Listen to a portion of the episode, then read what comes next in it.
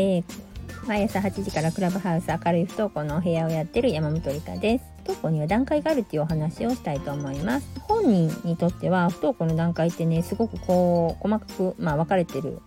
かもしれないんですけど私は、えーと、親の立場に立って不登校のその段階を考えた時もうざっくり2つに分かれるなと思ってて、えー、1つは、うんと、すっごく、まあ、苦しんでるんですよね。あの不登校になってしまって不登校になってしまったっていうのは、まあ、学校に行かないってことですよね。で学校一択にすごく縛られててでどう,、えーと、どうしたらこの子が学校に行くようになるかとか、えーと、この子がなんでその学校に行かなくなったのかっていううんなんかこう悩みとか問題を、えー、解決しなきゃなんか悩みの原因があるはずだと原因追求とかねえー、そういうところをどんどんどんどん深掘りしていく感じでで、えーと、学校に行く未来にその子を乗せたい戻したいその未来に向かって、えー、一丸にって頑張ろうみたいなね。なんかそういう考え方が捨てられない。まあいいんですけど、ね、その家によっていろんな考え方があると思うんで。うんそういう感じのところとで、えー、別の、まあ、あっち側とこっち側って言ってるんですけどこっち側っていうのはもうあのそんなに苦しむならもういいよみたいな。で、えー、ふとこう学校行かないで行かない未来にどうしたらつながるかとかね学校に行かなくって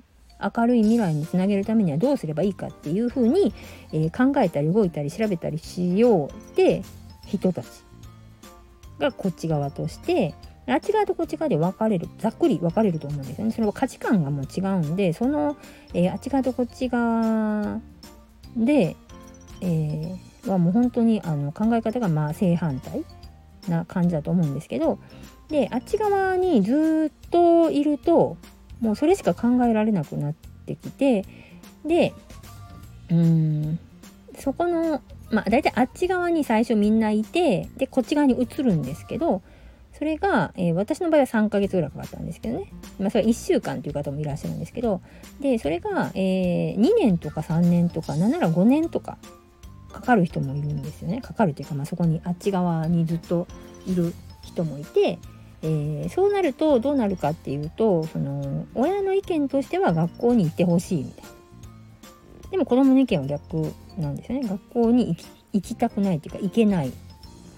で、えー、じゃあこの子は何か欠陥があるはずだからとかで病院連れて行ったり薬飲ませたり入院したりとかねなんかそこまで話がいっちゃうんですけど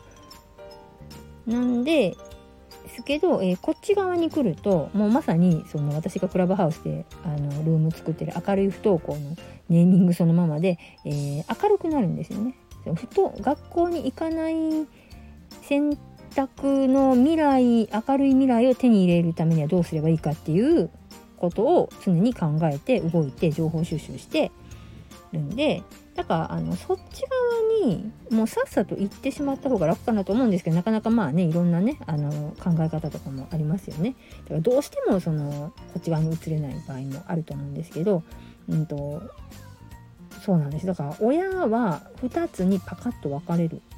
と思います。いろんな人の話も聞いて自分も経験したのを考えたらね。うん、だから、うん、いいタイミングでえー、あっち側からこっち側に移った方が自分も楽だし子供の選択に寄り添えるってことだから子供も楽でさらに飛躍できるんですよね。で子供の時間ってねすごくね、えー、短いじゃないですか中学校だともうたった3年しかないし高校もたった3年しかないんでそこのところでその学校に行かなきゃいけないねばならないみたいな方に固執しちゃうとあの後のなんかこううんなんだろううん後のこのやる気スイッチ入った時の伸び率が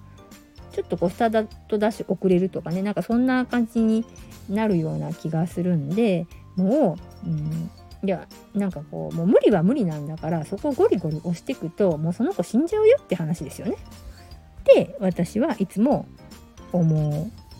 うんであのもうある程度ね学校行かないってなったらなんかもうそんな頑張らなくていいんじゃないってちょっと思うんですけどねどうでしょうかね はいという話でしたはいえー、毎朝8時からクラブハウスで明るい不登校のお部屋をやってる山本理香でした。お役に立てたら嬉しいです。あの、本当に私の個人的な考えをベラベラ喋ってるだけなんで、あの、参考程度にお聞きください。ありがとうございます。you